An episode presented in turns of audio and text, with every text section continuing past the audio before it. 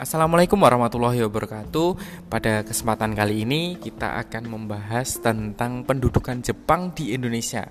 Ini adalah materi pertama kita di semester genap. Setelah sebelumnya di semester ganjil lalu itu kita membahas pergerakan nasional atau munculnya organisasi-organisasi itu pada masa Jepang ini organisasi yang sebelumnya telah dibentuk itu semua dibubarkan, diganti semua sama Jepang Terus kemudian kita membahas tentang kolonialisme imperialisme bangsa Eropa. Sama-sama menjajah antara bangsa Eropa dan bangsa Jepang. Eh bangsa Jepang bangsa Asia negara Jepang. Istilahnya udah berbeda. Bangsa Eropa istilahnya kolonialisme dan imperialisme. Bangsa Jepang istilahnya adalah pendudukan. Lah kenapa berbeda? Kenapa tidak sama-sama imperialisme? Jadi eh, kalau bangsa Eropa itu menguras seluruh sumber daya alam dan e, mempekerjakan memperkerjakan eh, kayak Mahfud malahan ya memperkerjakan e, rakyat Indonesia untuk menjadi tenaga kerjanya bangsa Eropa itu kalau pada masa pada masa Eropa penjajahan bangsa Eropa. Nah, sedangkan Jepang ini istilahnya pendudukan karena Jepang itu tidak hanya mengambil sumber daya alam tapi juga menguasai sumber daya manusianya. Jadi eh, rakyat Indonesia itu tidak hanya dijadikan tenaga kerja bagi Jepang, tapi dijadikan bagian dari Jepang dijadikan militernya Jepang, dijadikan tentaranya Jepang untuk keperluan perangnya Jepang dan lain sebagainya. Nah, itu adalah bedanya antara kolonialisme dan pendudukan Jepang. Oke, kita bahas awal mula. Ini baru awal mula ya. Awal mula kedatangan bangsa Jepang. Gimana sih awal mulanya? Apa latar belakangnya? Oke, kita bahas. Latar belakang datangnya bangsa Jepang itu karena adanya sebuah kebijakan namanya restorasi Meiji. Ya, dari namanya aja tokohnya makanya tokohnya ini namanya Meiji. Kebijakannya namanya restorasi Meiji. Setelah sebelumnya kenapa ada restorasi Meiji? Jadi di Jepang itu sendiri bangsa Spanyol dan bangsa Portugis itu datang ke negara Jepang kemudian menyebarkan agama di sana dan mempengaruhi politik yang ada di sana. Itu dianggap oleh Jepang mereka berdua ini, Spanyol dan Portugis ini terlalu ikut campur dalam urusan politiknya Jepang sehingga muncul restorasi ketika dipegang oleh Meiji ini. Eh, ya seperti kalau bangsa Eropa tadi, bangsa Portugis dan Spanyol tadi di Jepang ya seperti misionaris lah mereka menyebarkan agama menyebarkan agama di Jepang. Kita tahu sendiri kalau Jepang itu agamanya Shinto kan? Ya. nah setelah itu muncul restorasi Meiji. Ini awal mula Jepang uh, menjadi negara industri negara yang bisa menghasilkan alat-alat yang terbuat dari mesin. Sama seperti yang kita gunakan sekarang itu banyak produk produk yang berasal dari Jepang sepeda motor Jepang. Mungkin barang-barang elektronik kita banyak juga dari Jepang. Kalau handphone enggak ya. Handphone kita banyak pakai. Samsung tuh dari mana tuh? Korea kalau nggak salah. Samsung dan kebanyakan sekarang malah Cina. Uh, kita kembali lagi fokus ke Jepang lagi. Jadi Jepang Jepang itu setelah restorasi Meiji dia mengirimkan utusan atau orang-orang yang ahli untuk belajar ke luar negeri untuk menambah wawasan mereka terhadap dunia luar, menambah wawasan tentang ya segala hal tentang dunia barat, segala hal tentang bangsa Eropa. Mereka belajar belajar mesin, belajar politik, belajar ekonomi, bagaimana ekonomi negara mereka, mereka maksudnya Eropa dan lain sebagainya. Itu disebut misi Iwakura. Nah, misi Iwakura setelah mereka selesai belajar di negara-negara Eropa, mereka kembali lagi ke Jepang untuk memakmurkan negara Jepang. Ini seperti itu. Nah, akhirnya itu programnya itu tuh berhasil Jepang bisa menghasilkan mesin sendiri, bisa membuat kapal perang, bisa membuat pesawat tempur dan lain sebagainya. Nah, diuji cobakan ketika peristiwa 7 Desember 1941 atau peristiwa Pearl Harbor. Ada filmnya. Silahkan di search di YouTube Pearl Harbor. Durasinya kalau nggak salah 3 jam. Durasinya lama, tapi itu filmnya menarik. Nah, jadi uh, di awal itu udah kita disuguhkan oleh bagaimana tentara Jepang jadi menggunakan pesawat itu mereka membombardir memporak-porandakan Hawaii.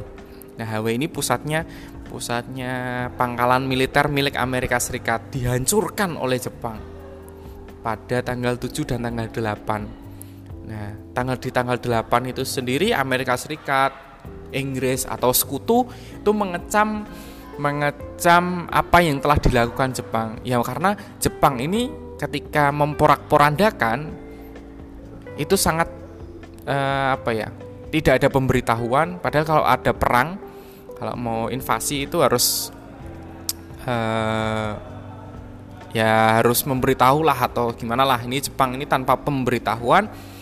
Plus mereka datang menggunakan pesawat memporak-porandakan itu jam jamnya masih dini hari. Ya jam pagi lah jam mungkin setelah subuh ya. Pagi-pagi orang Amerika pada belum bangun tahu-tahu udah dibombardir menggunakan pesawatnya Jepang.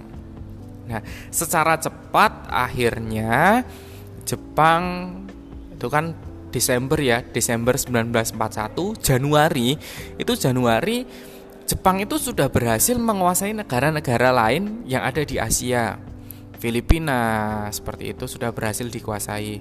Kemudian Indonesia pun juga berhasil dikuasai.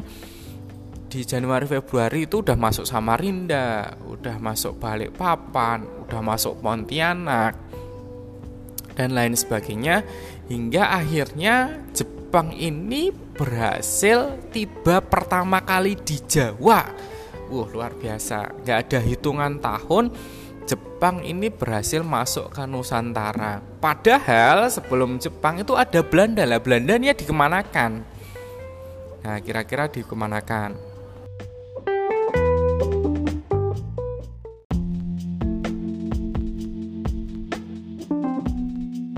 Belandanya dikemanakan? Nah, tadi kan saya tanya seperti itu.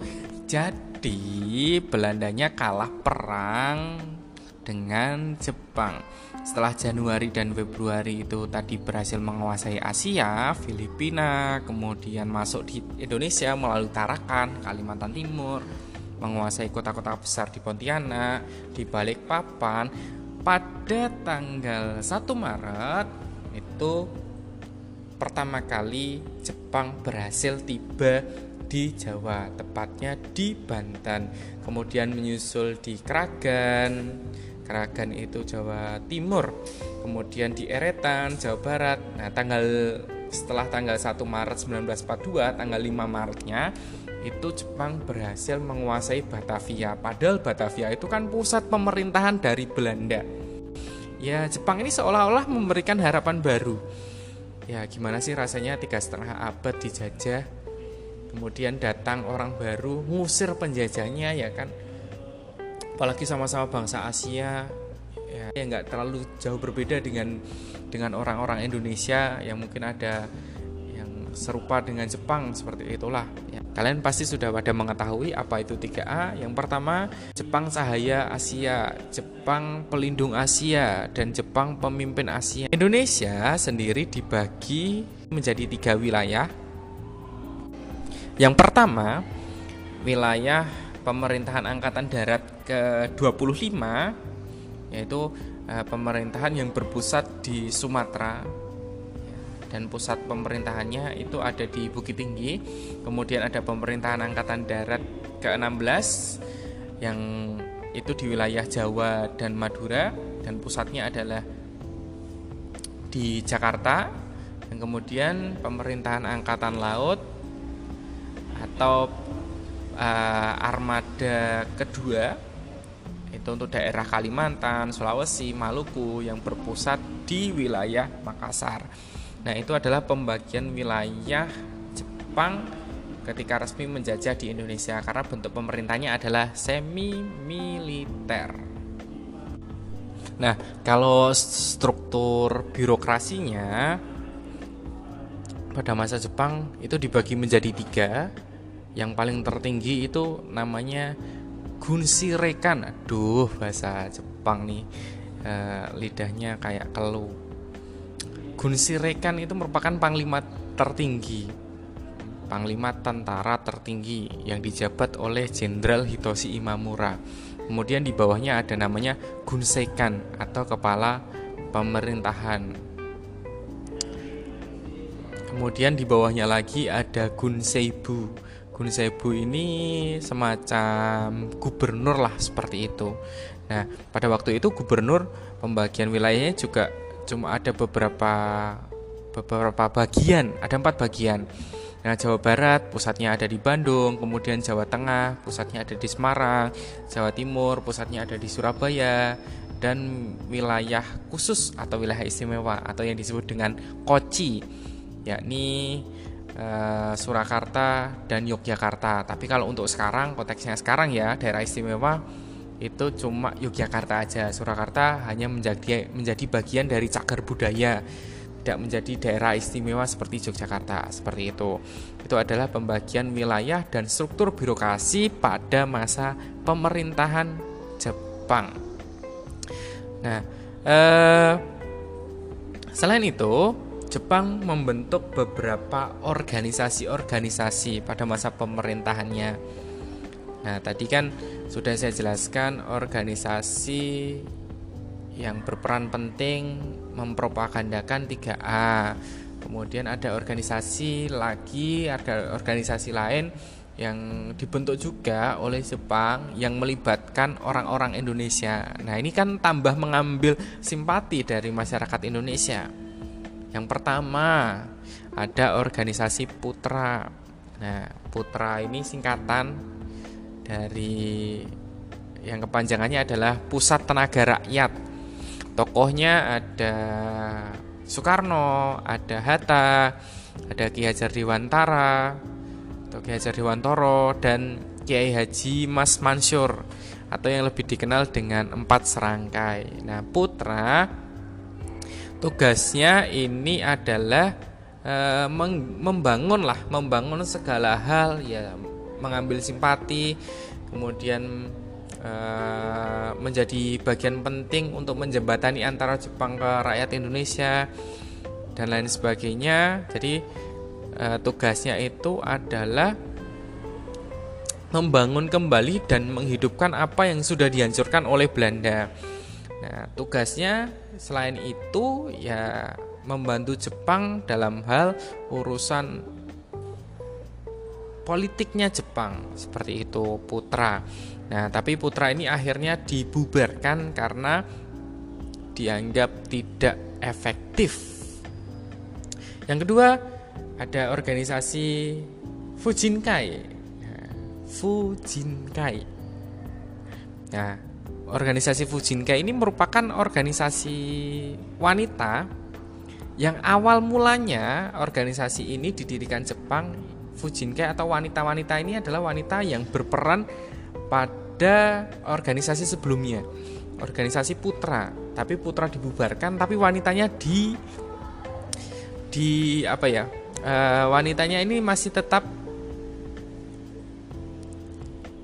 dipertahankan Nah, nah tugas dari Fujinkai ini adalah ya membantu hal-hal umum baik itu urusan dapur, kemudian pertolongan pertama dan lain sebagainya. Syarat untuk menjadi bagian dari Fujinkai ini adalah perempuan yang usianya udah di atas 15 tahun. Ngurusi kesehatan masyarakat, terus menggelar menggelar kegiatan pendidikan, kursus bagi para wanita dan lain sebagainya. Itu adalah Fujinkai. Kemudian ada organisasi agama, ada Majelis Islam A'la Indonesia atau MIAI.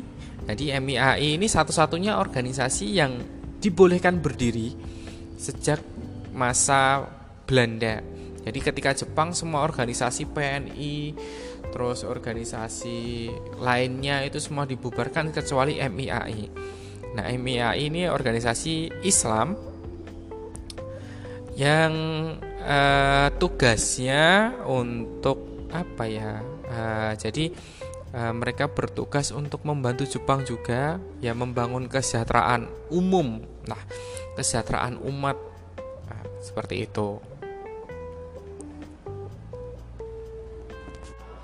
Namun uh,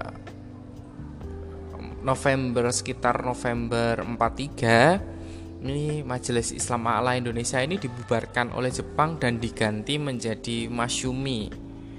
Nah, Masyumi itu uh, kepanjangan dari Majelis Syuro Muslimin Indonesia yang diketuai oleh Hashim Asyari dan wakil ketuanya dijabat oleh Mas Mansur. Ya siapa sih yang nggak kenal, yang nggak tahu dengan Hashim Asyari? Ya itu PR buat kalian aja lah. Anggota-anggota dari Masyumi ini kebanyakan dari para tokoh ulama, tokoh agama, dan juga tokoh pergerakan-pergerakan politik. Nah, Masyumi ini eh, berkembang secara pesat tidak hanya di sebuah daerah tapi udah berhasil ke karesidenan dan lain sebagainya. Nah, Mas Yumi juga berhasil mengumpulkan dana dari umat.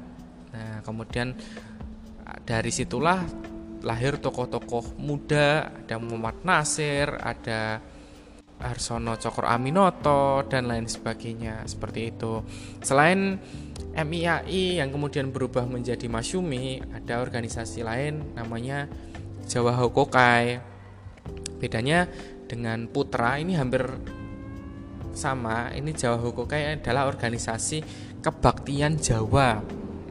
Nah, karena situasi perang pada saat itu berbalik yang tadinya Jepang itu superior ya karena sekutu memiliki e, banyak pengikut negara-negara, keadaan berbalik. Nah, Jepang membentuk Jawa Hokokai.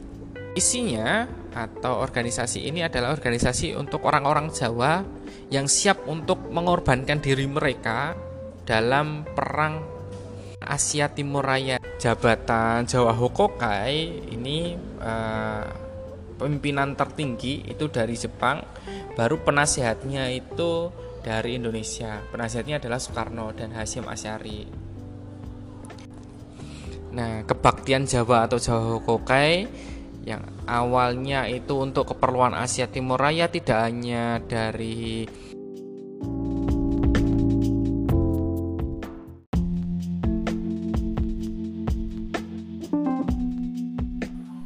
tidak hanya dari golongan dokter saja, melainkan e, berbagai profesi orang-orang yang ada di Jawa tergabung dalam Jawa Hokokai. Jadi dokter, guru, perawat, tenaga kesehatan, atau wanita-wanita yang tidak tergabung dalam Bujinkai mereka tergabung dalam Jawa Hokokai ini.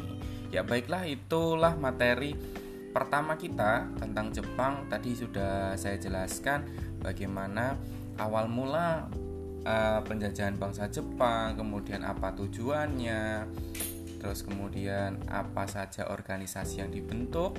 Nah, tadi ada 3A ada Putra ada MIAI, ada Fujinkai, dan yang terakhir yang kita bahas ini tadi adalah Jawa Hokokai. Nah, mari uh, kita sama-sama pelajari. Uh, silahkan disimak, silahkan dicermati, silahkan diresum materinya ke buku tulis kalian. thank you